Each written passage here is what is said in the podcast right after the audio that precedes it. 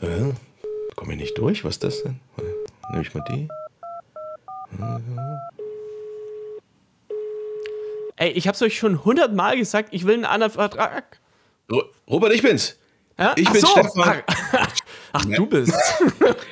Ach, Hey, Robert, was an. los? Ich Entschuldigung, ich dachte, das ist die Hotline von meinem äh, verdammten Mobilfunkbetreiber. Geh mir so auf den Keks. Ich habe auf der Hauptnummer versucht, dich zu erreichen, bin ich durchgekommen, bin jetzt auf der anderen hier. Was ist los? Äh, Rechnung nicht bezahlt, haben sie sich rausgeschmissen? Oder? Äh, hör auf, du, ich bin ein bisschen, ein bisschen im Clinch. Und zwar, ich bin jetzt wirklich seit 20 Jahren bei einem Mobilfunkbetreiber, ich will jetzt explizit nicht den Namen sagen, bin ich Kunde. Und zwar, da hießen die sogar noch als 20 Jahre wirklich eine dumme, treue, treue Seele.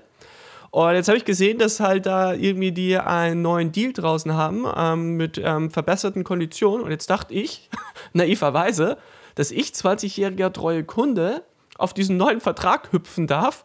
Darf ich aber Nein. nicht. Nee, darf ich nicht. Muss kündigen, Weil ne? äh, müsste, ich, müsste ich kündigen Ja. und meine Verlängerung steht ja erst wieder an. Also ich bin jetzt leider noch nicht in diesem monatlich kündbaren Vertrag drin. Ja, super.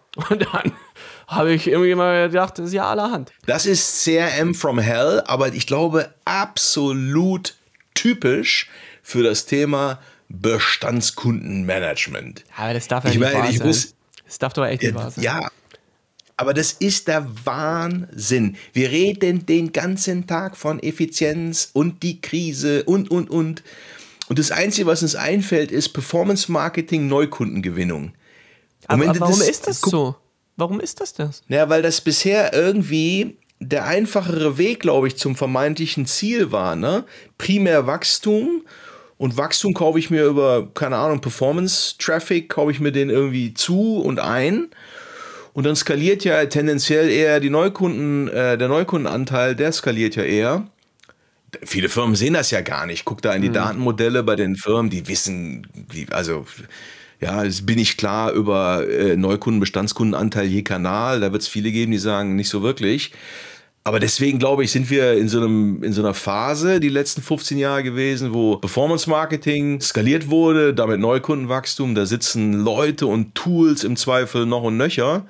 Aber die Bestandskundenseite, also nicht nur, dass wir uns mit denen nicht richtig beschäftigen, im Grunde haben wir ja oftmals die Situation, dass die wesentlichen Leistungen, die wir eigentlich für diese Bestandskunden mal konzipiert haben, die kriegen wir ja kaum irgendwie delivered. Wie viele von deinen letzten zehn Bestellungen liefen von Start bis Ende perfekt durch? Sag mal. Also geht so, ne, geht so, ne? Aber witzig, weil du es gerade sagst, weil ähm, jetzt habe ich erst gestern zufälligerweise im Manager-Magazin gelesen, dass ja der E-Bike-Hersteller, der Premium E-Bike-Hersteller aus Holland, äh, Van Move, sag ich das Van Move oder wie sprechen das aus? Ja, ja. Move, glaube ich. Ja, ja, ähm, dass die richtig ins Schlittern gekommen sind und dass die jetzt 22 beinahe insolvent gegangen sind. Und ein großes Thema ist den, bei denen gewesen, ne, die haben sich super geil alles ausgedacht, wie das Produkt super cool aussieht, wie es sich toll vermarkten lässt. Ne, das sind das Tesla, das Apple, das E-Bikes und so weiter und so fort. Aber die Bestandskunden, die laufen bei denen wirklich die Bude ein und beschweren sich ohne Ende und die kriegen aktuell einen Shitstorm nach dem von ihren Bestandskunden, weil es ist super schwer, an Ersatzteile ranzukommen, weil das Ding komplett eigenkreierte Komponenten hat und in der Lieferkettenkrise haben natürlich die ganzen Produzenten deren Sonderwünsche hinten rangestellt und sind lieber auf Masse gegangen.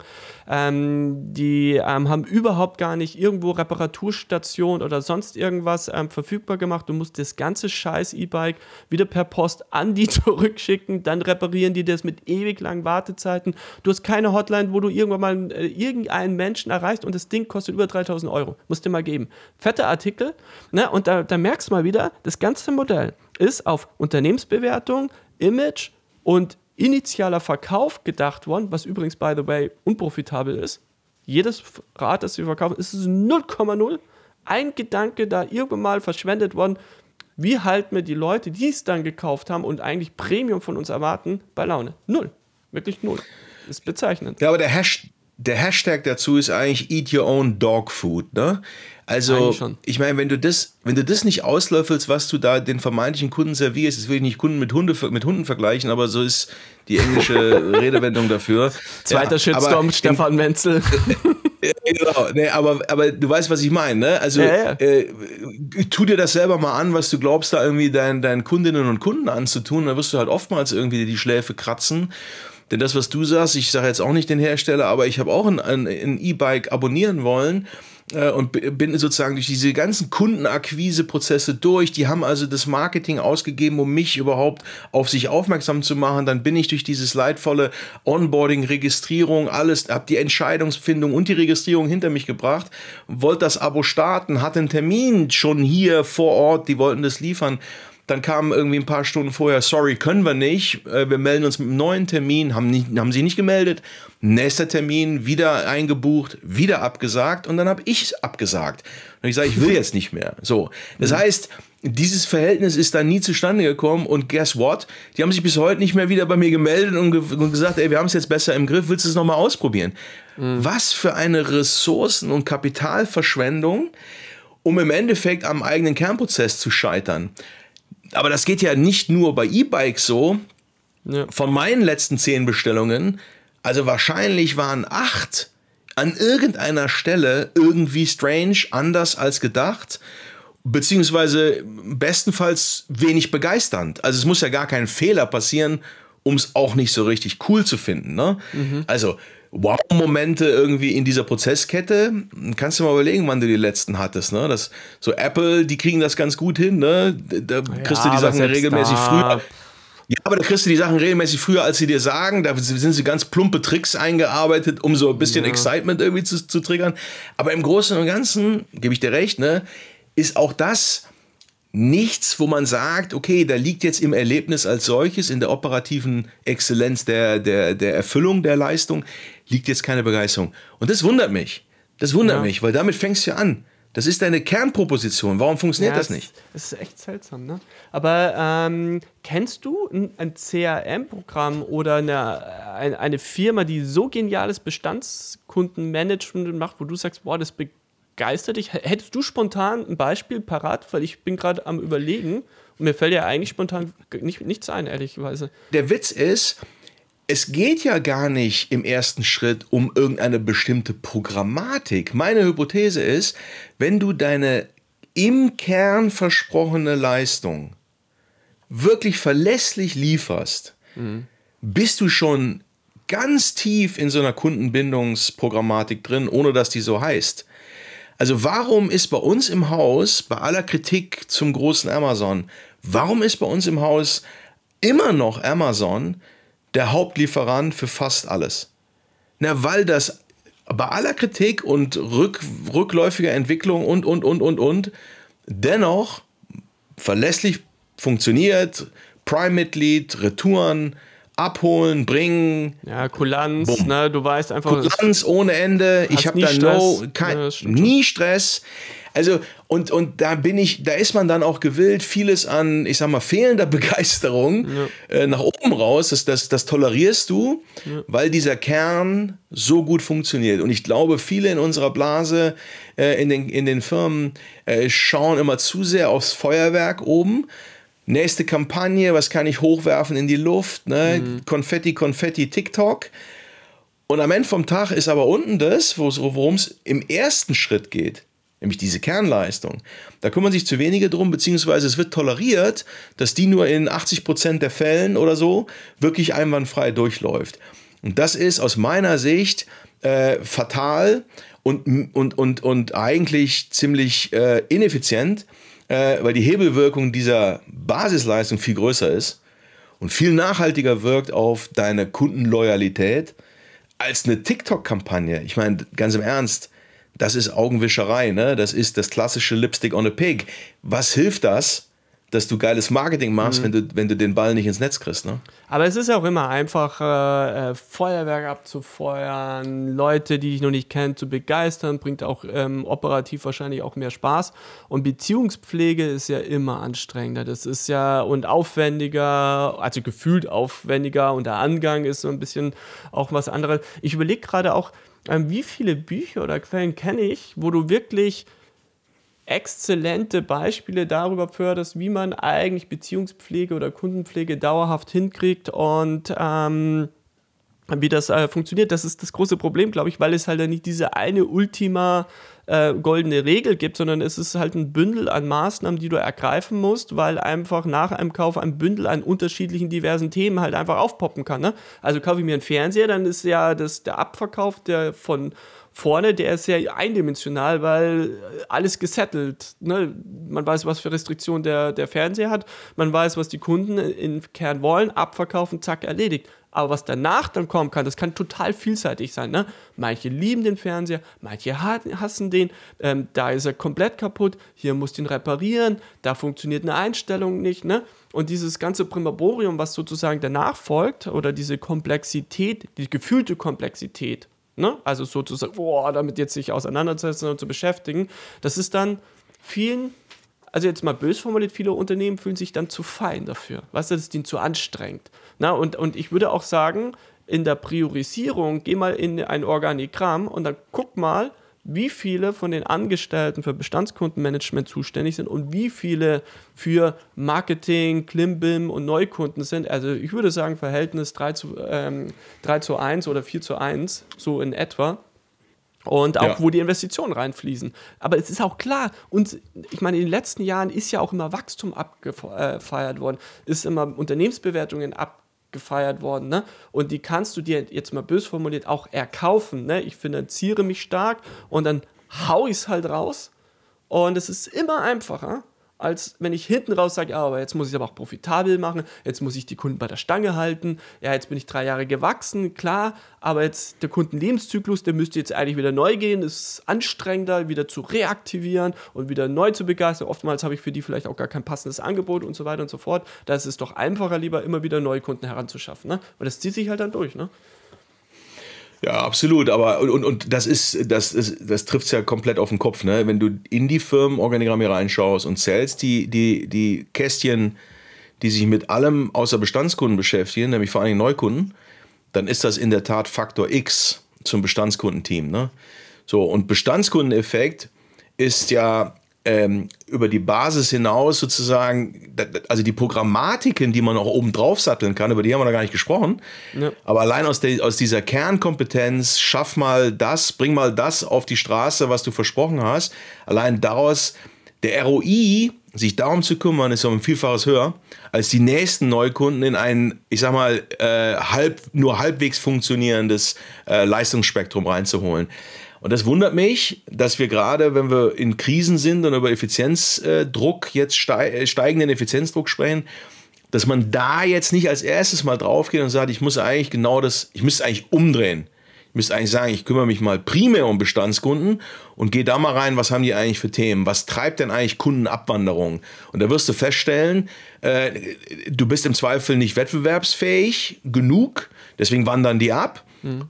Und oftmals hängt es daran, dass du deine Kernleistung auch nicht verlässlich äh, äh, lieferst. So. Mhm. Und das ist haarig, das ist der Kohlenkeller, das ist leider der eigene Prozess, das ist das eigene Dogfood. Ne? Mhm. Und es setzt, das ist eine kulturelle Frage. Esse ich das regelmäßig, gucke ich mir das an. Ne? Wie viele Firmen nutzen denn überhaupt Kundenfeedback systematisch? Ich meine, du siehst ja tausend Firmen irgendwie mhm. in deinem Berateralltag. Wie viele hast du gesehen, ganz ehrlich, die Kundenfeedback systematisch zur Verbesserung ihrer, ihrer Leistung äh, äh, verwenden. Sag mal ehrlich. Das, das kommt immer aufs Produkt ehrlicherweise drauf an, äh, aus. Ne? Also wenn du jetzt zum Beispiel. Aber wer macht's gut und wer macht's nicht? Also, was zum Beispiel, kann ich ja mal ein Beispiel nennen lass mal positiv formulieren. Also wie müsste eigentlich ja. geiles CRM aussehen? Ne? Weil jetzt haben wir ja da relativ abgelästert, wie es heute läuft. Jetzt müssen wir eigentlich definieren, ja, wie läuft es richtig. Also jetzt mal eine Firma mal ein bisschen rauszuheben, da, da finde ich, das ist, ein, ist aber nur eine Maßnahme von vielen, die du eigentlich ergreifen mu musst, ist tatsächlich Obi Next. Und die haben zum Beispiel ähm, ein Programm hochgezogen, ähm, das eben ähm, Gartenpflegeplaner nennt. Und die haben da mittlerweile 80 Programme drin. Also so nach dem Motto, wenn du zu Obi gehst, hast du ja irgendwie ein Ziel zum Beispiel möchtest du irgendwie einen cooleren Rasen sein, egal was es ist. Und die tun an jeder Pflanze, haben sie Beispiel über einen QR-Code einen Pflegeplan an jede Pflanze drangehangen, die du dann im Nachgang online abrufen kannst, damit du deine Pflanze, die du in dem Laden gekauft hast, optimal pflegen kannst. Das finde ich mega. Also ne, so als Hinweis, weil es erlaubt mir, mit meinen Kunden in Kontakt zu bleiben, selbst nach dem Kauf.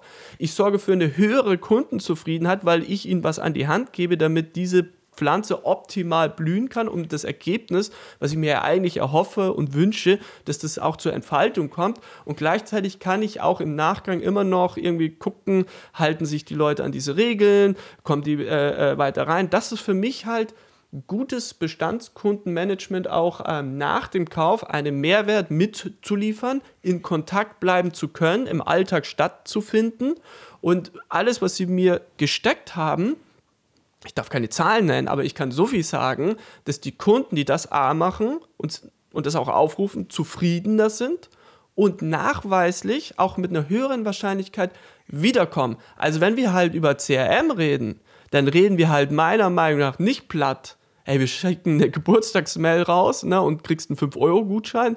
Oder wir melden uns sechs Monate später und geben dir hier nochmal über eine Postwurfsendung 10% Rabatt. Für mich ist also wirklich Bestandskundenmanagement ein hochstrategisches Thema, dass du wirklich mit nachhaltigen Lösungen angreifen musst, die echten Mehrwert den Leute da stattfinden. Das ist die beste Kundenbindung, die du eigentlich machen kannst. Na, das reicht alles nicht. Das ist, ne, ist nur eins von vielen Beispielen, was die eigentlich noch on top machen müssten. Aber nur mal so ein Gefühl dafür ja. zu kriegen, wie ich über das Thema denke. Ne? Ja, ich, ich, also in meinem Kopf ist das, was du beschreibst, ist so in, in dieser zweiten Ebene, ne, auf, sozusagen, das sind so Beispiele für, ich sag mal, organisch aktivierende Mechanismen, ne, wo man sagt, ja. ich bin eng am Thema dran und ja. ich biete etwas, was schlichtweg Wert stiftet. Das ja. ist ja ein absoluter, es ist ja super, wenn ich so einen Service jetzt bekomme. Das hat mit, mit Hard Sell überhaupt nichts zu tun. Ne? Da komme ich über einen wertstiftenden Inhalt das ist die beste Form der organischen Aktivierung. Da gehe ich in die App, da komme ich auf die Seite, das gucke ich mir an, das lese ich mir durch und wahrscheinlich mache ich auch irgendwann was, was man dann Transaktion nennen kann. So, ja. das ist die zweite Ebene.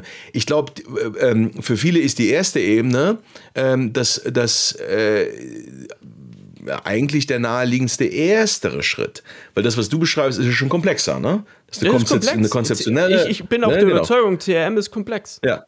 Und das musst Absolut. du auch gewieft und, angehen, ne?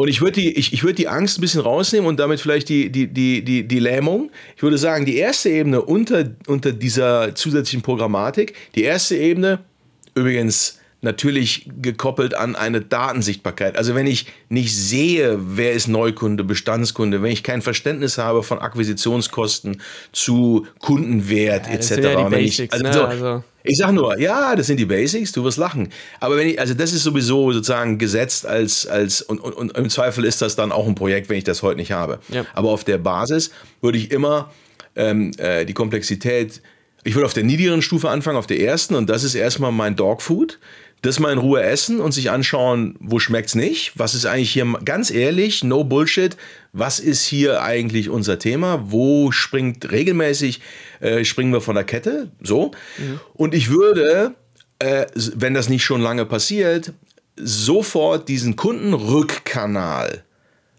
äh, durchbrechen, einführen, aufmachen. So, ich habe, weiß nicht, Was du kennst ja hier so. Ja, ja, wollte ich gerade. Okay also du kennst ja diesen, diesen Remarkable, diesen, diesen, ne, diesen ja, E-Ink Writer. Den finde ich ne? tatsächlich ziemlich geil, ne? Auch wenn ich meinen jetzt ja. verkauft habe, aber. Ich habe das Konkurrenzprodukt dazu, das heißt Supernode. So, mhm. und Supernode ähm, ist, ich glaube, das ist eine chinesische Firma, keine Ahnung. Aber was mir nur aufgefallen ist, die haben dann irgendwann zu mir Kontakt aufgenommen, äh, glaube ich, oder ich habe es irgendwo gesehen, ich weiß gar nicht. Auf jeden Fall haben die mich eingeladen, ihnen Feedback zu geben. Und dachte, ja, ist jetzt natürlich wahrscheinlich irgend so ein, so ein CRM-Bullshit. Mhm. Aber siehe da, habe ich einen Link bekommen zu einem, zu einem Trello-Board. Und das ist jetzt unter, unter Entwicklern, Open Source und so, ist das alles völlig normal. Ja, aber für so eine Produktfirma, mhm. also ich, ich habe das bisher nie bekommen ja. von Apple oder was weiß ich nee. was, Samsung, habe ich so.